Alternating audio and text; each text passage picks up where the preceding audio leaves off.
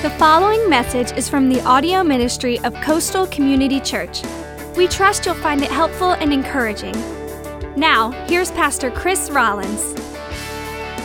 All right, Coastal, if you will, make your way back to your seat and have a seat. Go Tigers, baby! Woo! Sorry, Mark, that was a little loud. I didn't mean to just scream into the microphone.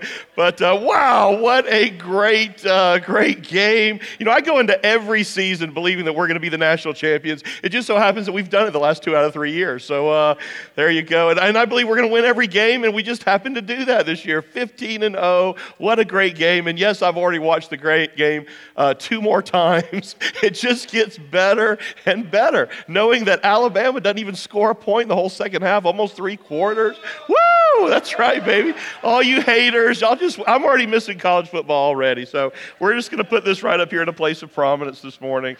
Anyway, um, Hey, welcome to Coastal. See, we welcome everyone here, though. I want you to know that uh, all sinners are welcome. All you Carolina fans, Georgia fans, uh, Alabama fans, welcome to Coastal. Hey, if you are watching us online, uh, good morning as well. We're glad that you're here. Uh, last week, man, what an amazing service. Uh, man, I feel like all you guys basically said, hey, one of our uh, uh, you know New Year's resolutions is to get my butt in church, and y'all were all here last week. I think next year we're going to do like a little, we're going to get everybody, just like you go to the gym in the new year and take gym selfies, we're going to have church selfies where everybody like, woo, I'm in church, you know. Um, but anyway, we had a great day last week as we kicked off this new series series in the beginning. Um, in fact, I want to begin this morning uh, by giving you a little quiz, a little quiz, just to see how well you know uh, some of the major events that have taken place uh, in the early chapters of Genesis. So get your thinking caps on. Here we go. Question number one What excuse did Adam give his children as to why he no longer lived in Eden? Answer Your mother ate us out of house and home. Okay? Question uh, What is one of the first things that Adam and Eve did after they were kicked out? Answer They raised Cain. Okay. I have to think about that one. Okay. Uh, this one's a little more difficult, a little tricky. Uh, where is the first baseball game mentioned in the Bible? The first baseball game. Think about that for a second. Answer. In the big inning, Got it? In the big inning, Eve stole first, Adam stole second, and Cain struck out Abel. okay, so anyway, little little Genesis humor there this morning. Um, anybody know what this is? That's right. It's a slinky. This is the original, like old school toy, right? Um, it was actually first introduced in uh, 1945, and it was in, uh, invented by a man uh, by the name of Richard James. Uh, Richard was a marine engineer. He's making about 50 bucks a week uh, working in a shipyard uh, in Philadelphia. And uh, a coil, the story goes that a coil popped loose and uh, it kind of ran uh, across the floor. And Richard, you know, said to himself, man, that'd make a great toy. So him and his wife invested about 500 bucks and they invented the slinky and it was first sold at a Gimbel's department store in Philadelphia in 1945 and he has since become a bazillionaire him and his family. So uh, but the idea of a slinky is that a slinky only works in which direction? It's gravity, right? So it only works where? Down. That's right. It only works down. And uh, that's really what I want us to look at today uh, this downward spiral uh, of sin that's introduced um, through Adam and Eve here in the first uh, few chapters of Genesis. And um, we're going to answer some questions that you might have today uh, as it relates to, you know, why this world that we live in is so uh, evil and wicked. what's our response? And uh, last week I had a lot of questions, a lot of feedback from last week's uh, sermon about creation. And you know, just keep in mind that this, you know, this series really is an overview, and I got like you know 35, 40 minutes, uh, you know, to, to give a message. But um, I'd love to, you know, have more conversations with with you, and uh, I'd highly recommend uh, the Case for the Creator uh, by Lee Strobel. Great book. You ought to pick that one up. Um, but last week, if you were here, we talked about the doctrine of creation and how God created everything, and that we as human beings, we are the crown of His creation, and that God's ultimate desire, His big dream, uh, was that we would experience community. Uh, remember, we were created for community with Him and with one another. So we pick up where we left off last week with Adam and Eve. Now, right now, they've got everything they could ever want, everything they could ever need. They're literally living in paradise. Now, what happens next is both foolish and frightening. Just how quickly they fall and how swiftly their sin spirals downward. Follow along as I read Genesis 2 16 and 17. And the Lord God commanded the man, You are free to eat from any tree in the garden, but you must not eat from the tree of the knowledge of good and evil, for when you eat from it, you will surely die. Now, imagine for a second that you're in the garden, and for the sake of the uh, argument today, let's assume that there were like 10,000 trees in the garden. And if that's the case, it's basically as if Adam was given 9,999 trees to enjoy. Okay? Think about it. He could have all the oranges, grapefruits, coconuts, figs, peaches, apples, anything he wanted, as much as he wanted, whenever he wanted. He was basically just told to avoid one tree that would bring about death. Now, one question you might ask is why? You know, why did God do that? You know, doesn't God want us to know the difference between good and evil? I think one idea behind this command is that in eating from the tree, they would be saying, okay, God, we can decide now. You know, we can decide what's good and evil without you, apart from you. We don't need you anymore. We can be our own God. And so, God in this move is allowing us, He's allowing man to choose this freedom of choice to be in community with God or to reject Him. He's giving us this freedom of choice to decide whether or not we want to be in fellowship with Him or are we going to reject Him. Genesis chapter 3, verse 1. Now, the serpent was more crafty than any of the wild animals the Lord God had made. He said to the woman, Did God really say, You must not eat from any tree in the garden? And so, here, right off the bat, we're introduced to the enemy, okay, Satan.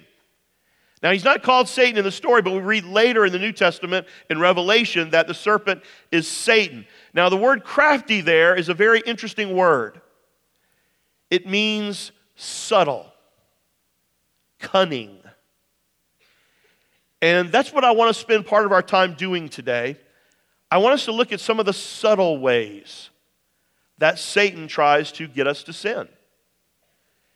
And what I think and what I hope that you're going to discover today is that his ways haven't changed. Okay, in all these years, he's still using the exact same tactics to try to get us to sin. And I hope it'll speak into your life today. So here's tactic number one Satan appears unexpectedly. Unexpectedly. Now here's Eve. Well, what is she doing? She's just, you know, out and about. She's just enjoying the, the beauty and the wonder of paradise. And then suddenly, she's ambushed by the evil one. And what I want you to catch this morning is that that is usually the way it works. You know, when everything seems as though it's going great in your life, guess what? Here's the principle. Guess what? You better watch out. Because temptation comes when you least expect it.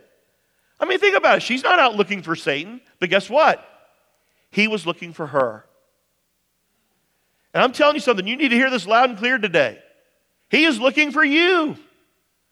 He's looking for your children, your family.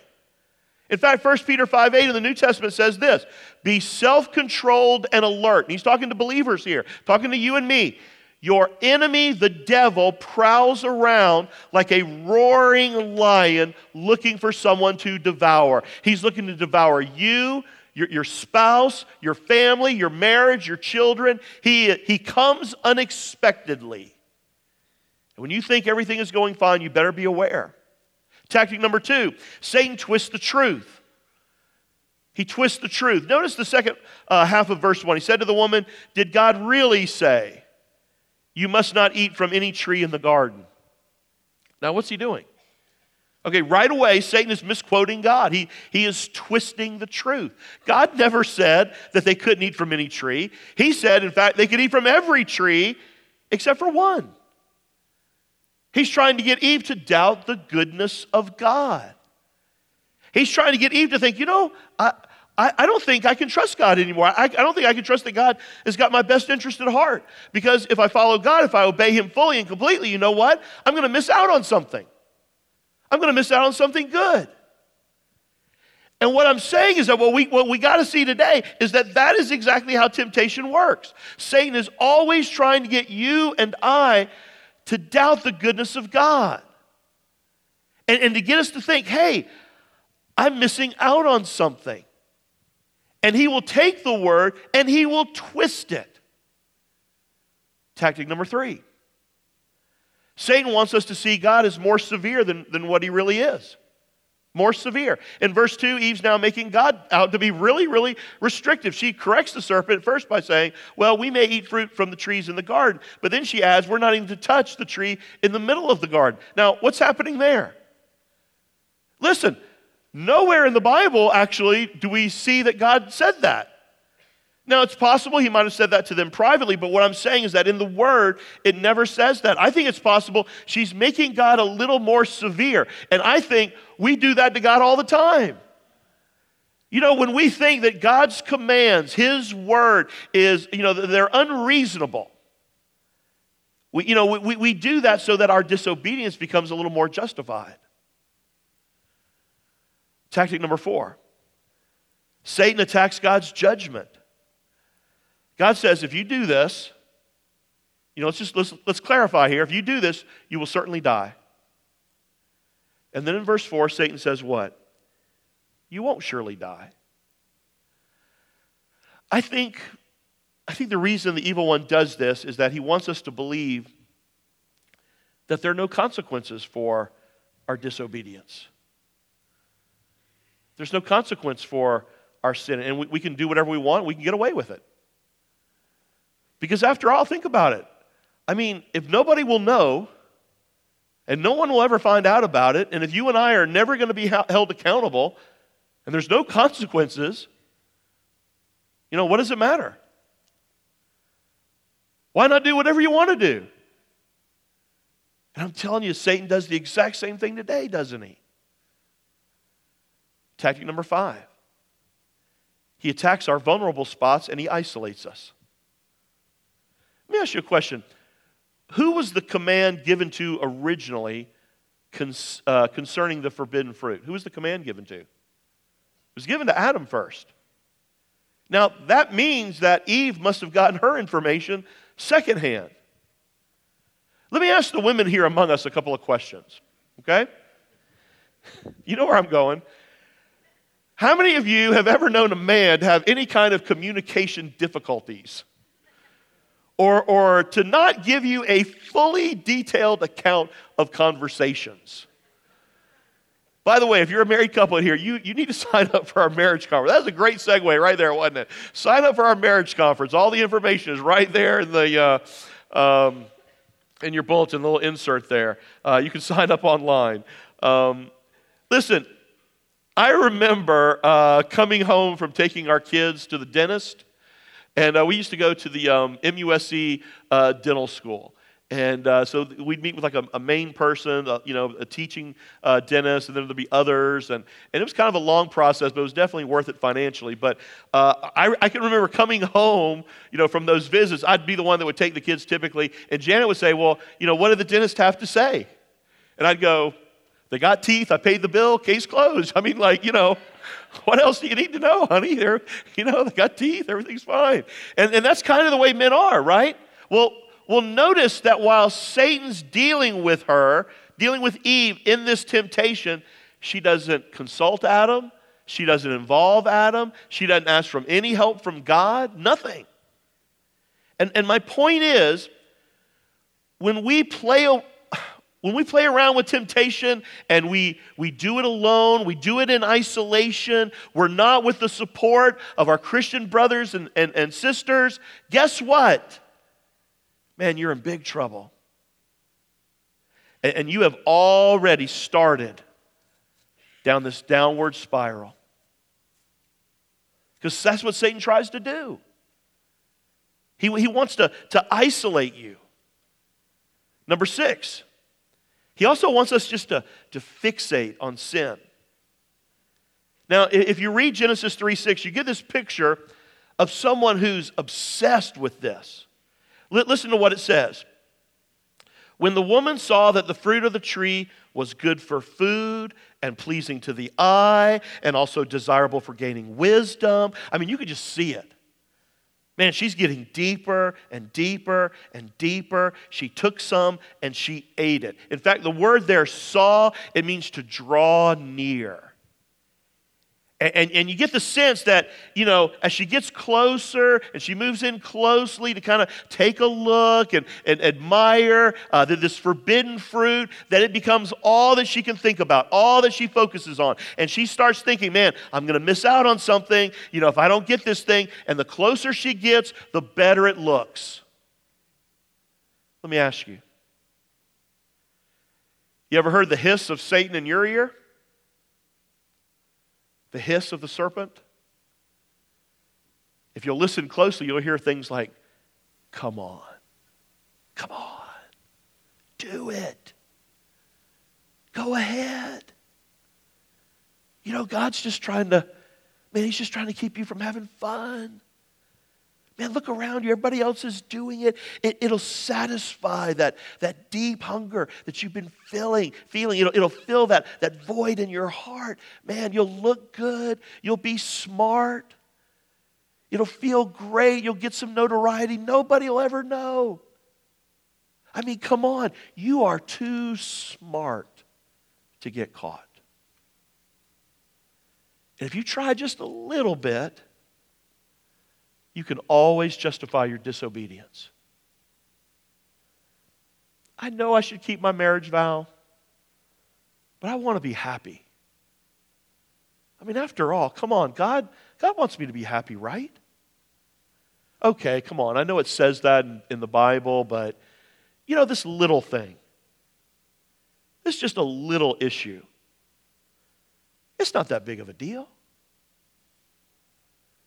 Listen, when, when you hear yourself saying, Well, I know what God says, but you are already on that down, downward spiral. Number seven, Satan always entices us to invite others. He entices us to invite others. That's the way it works, right? That's a that saying is, you know, around for a reason. Sin loves company. You know, notice the second half of verse 6. It says, She also gave some to her husband who was with her, and he ate it. We always feel better when we get somebody to join in with us, don't we? We do. You know, doesn't it strike you that the husband, Adam, he's a little passive here, isn't he? Not much of a leader, is he? In fact, sin's kind of like that. You know, if, if you're a parent, you, you've heard this a thousand times if you've heard it once. You, you ask a kid why they're doing something foolish or why they're doing something destructive, you will get this answer over and over and over. Here it is I don't know. I don't know. I mean, how many times have you heard that, right? You know, why did you do that? What were you thinking? I don't know. You know, everybody else was doing it. I mean, you, you almost get the impression that if you were to ask Adam, Adam, why? I mean, this whole garden, everything is yours, everything to eat. God told you, Adam, Adam, why did you eat? You almost get the idea Adam's going to go, I don't know.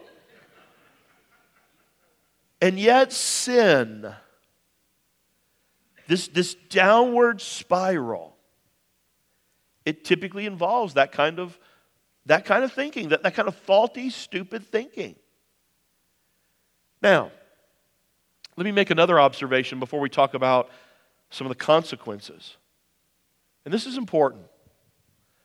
Listen, I, I honestly don't think that Adam and Eve got up that dreadful day and said, you know what? I think I'll sin today. I think I'm going to ruin it for all humanity. Uh uh-uh. uh I think it was probably a series of small steps. small decisions, small compromises in the wrong direction that led to their fall. You know what that tells me? That we need to stop minimizing the magnitude of everyday choices. Again, it's those small things done consistently over time that make a huge impact. We got to stop minimizing the magnitude of the little things that you think nobody else can see, nobody else will ever know. Because guess what? No matter what you think, it is pulling you down this downward spiral that you're going to have a hard time getting off of.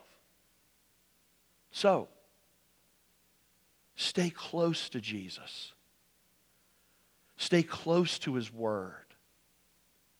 Stay close to his people because this is serious stuff. And, and we're going to see uh, just how serious it, it, it is. And in fact, for a, for a little bit here, I want us to look at some of the consequences that we see here. Beginning in verse 7, listen to this.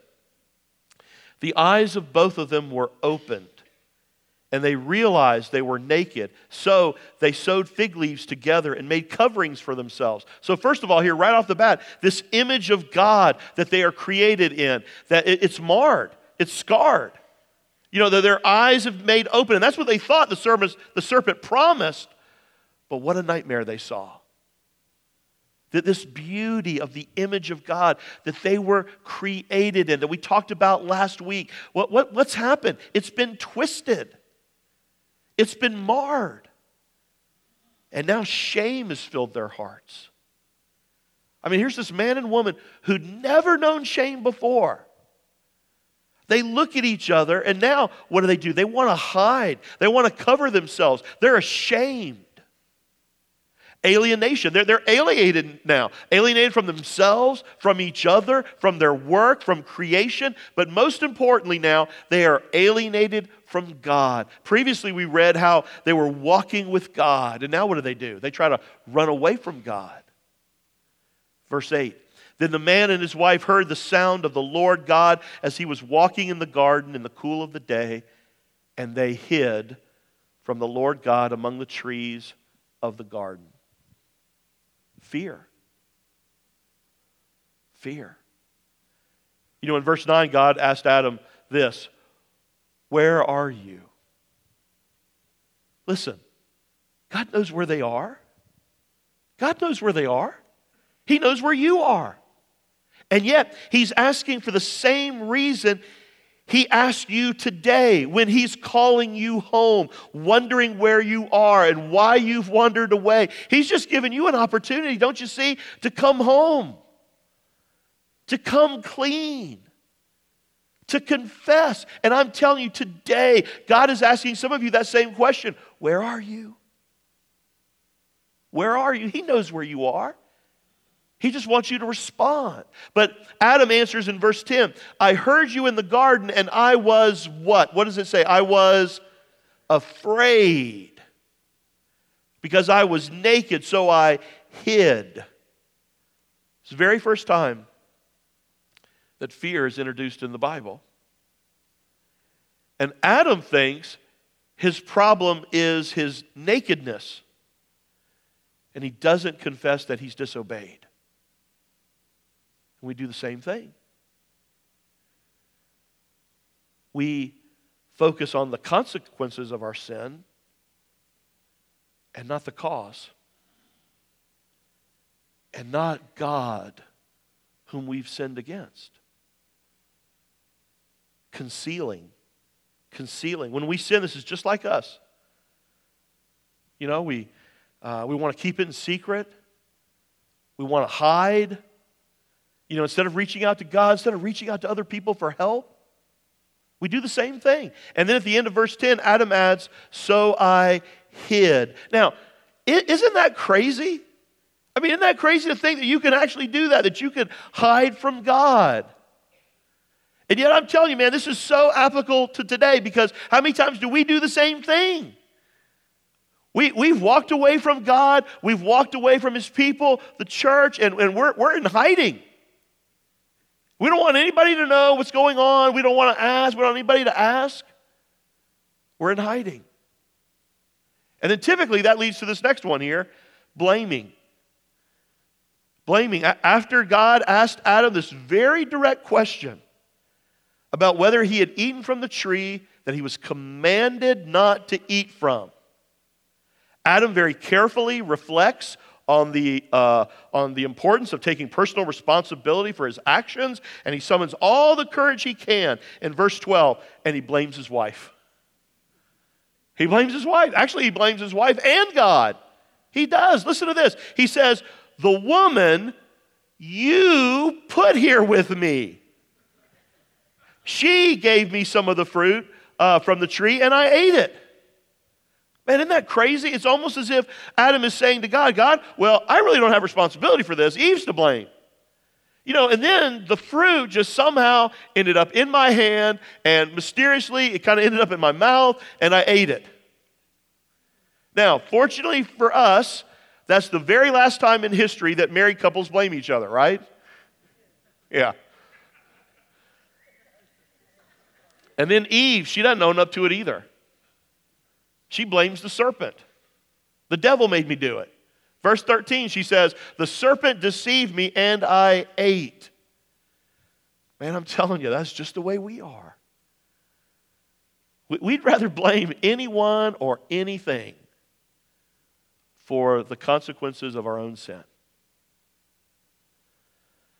Then they're cursed. The serpent is cursed in verses 14 and 15. And now Adam and Eve face a new reality that they've never experienced before pain.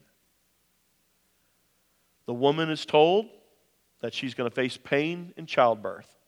Thank you, Eve, right? All you women. Um, the man is told he's going to face pain in work.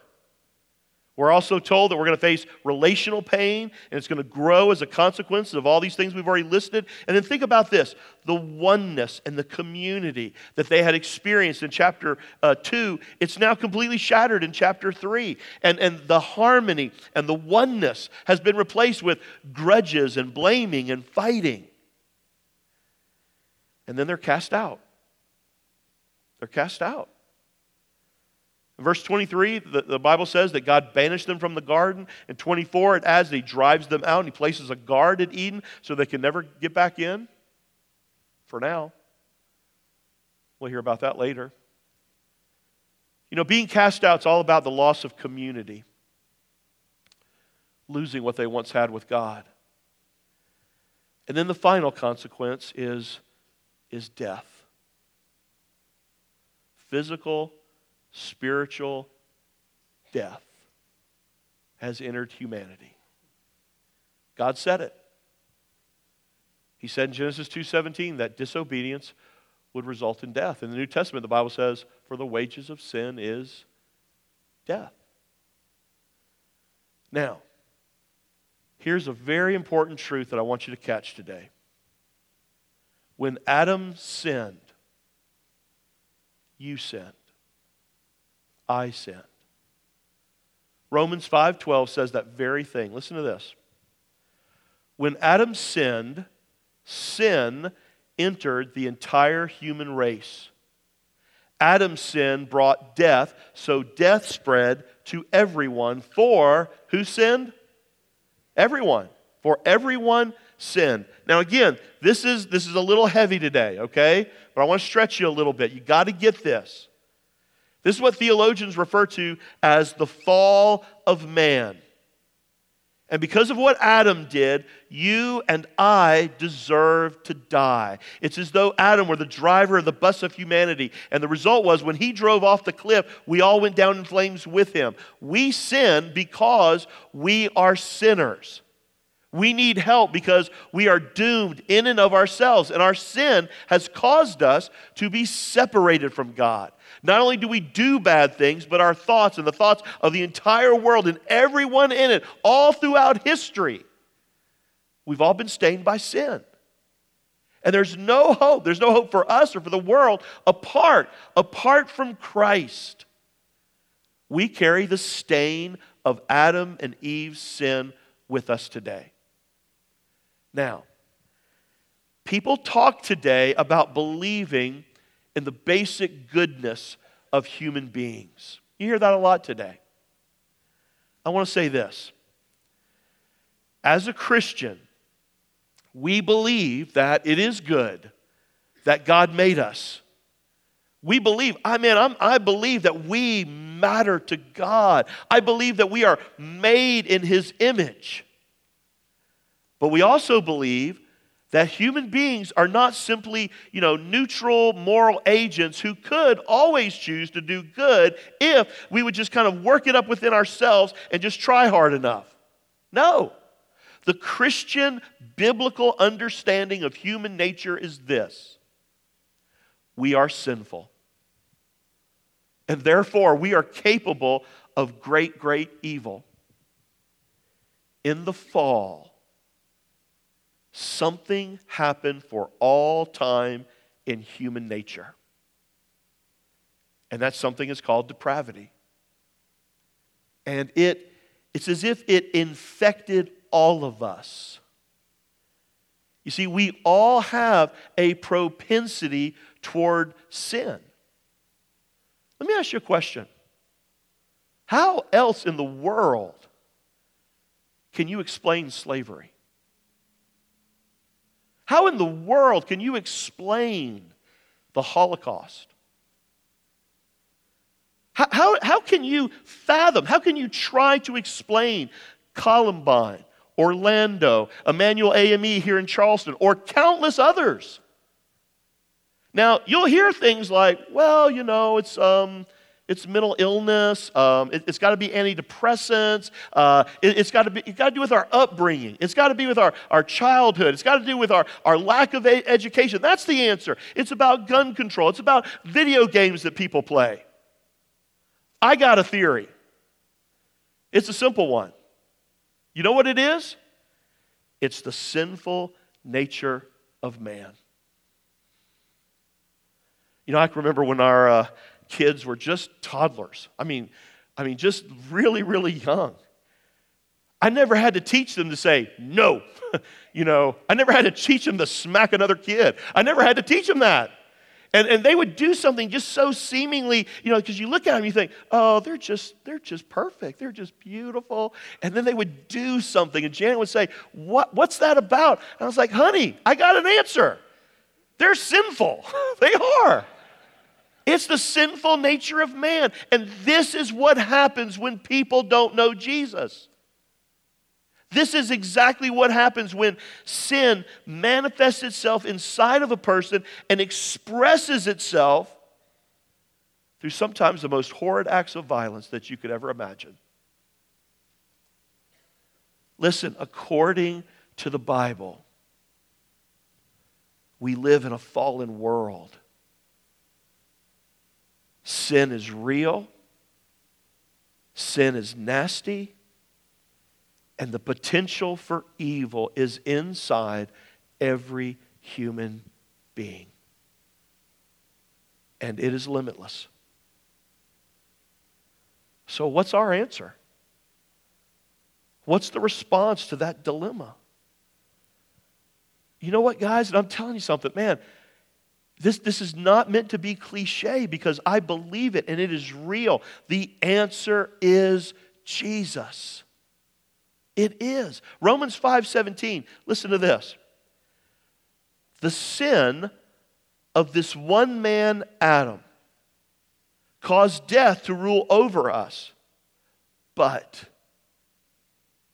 but all who receive God's wonderful, gracious gift of righteousness will live, listen to this, you ready? In triumph over sin and death through now this one man, Jesus Christ.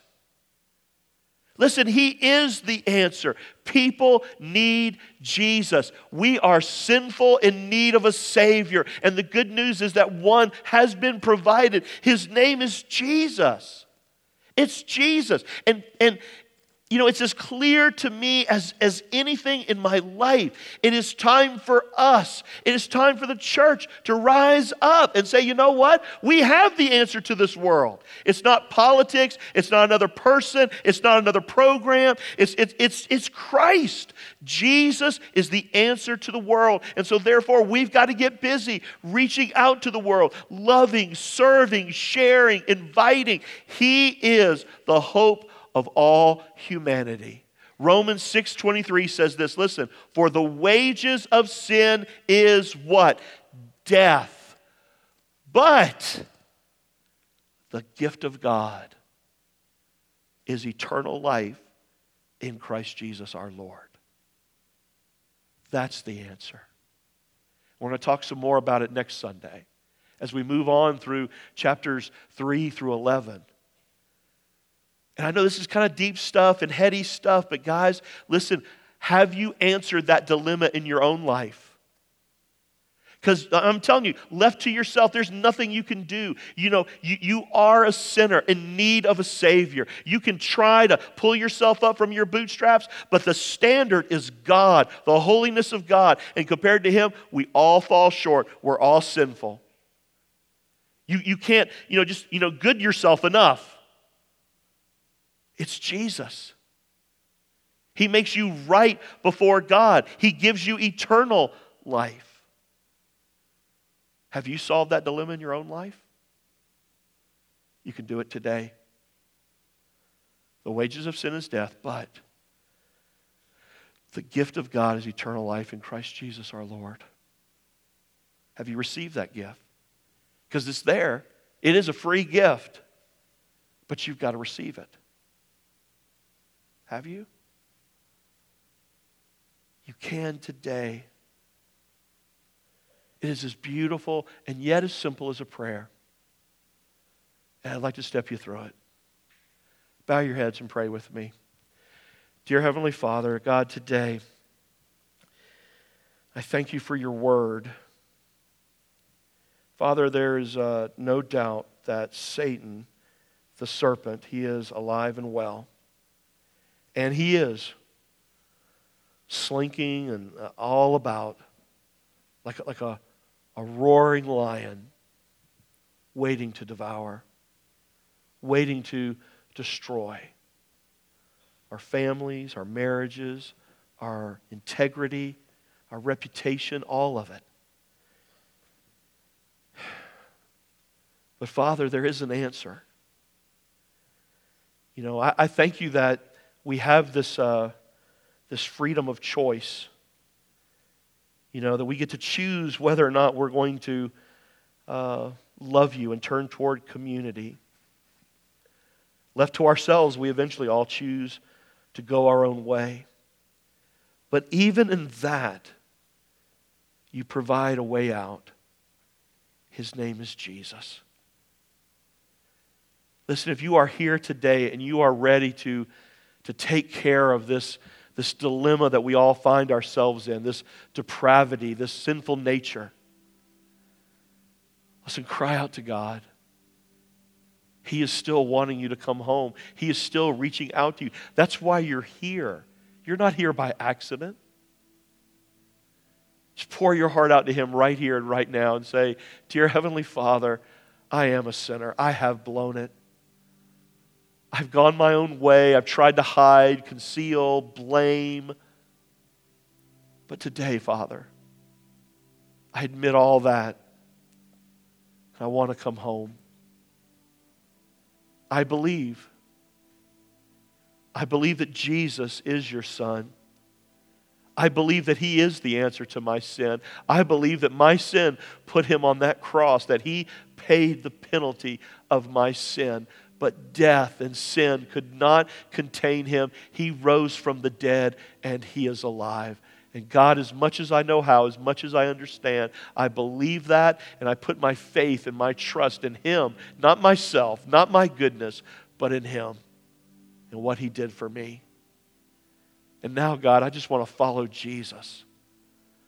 I want to become day by day a little bit more like you see me now as righteous, forgiven, brand new, not because of anything I've done, but because of what Jesus did for me and my faith in Him. Thank you, Father.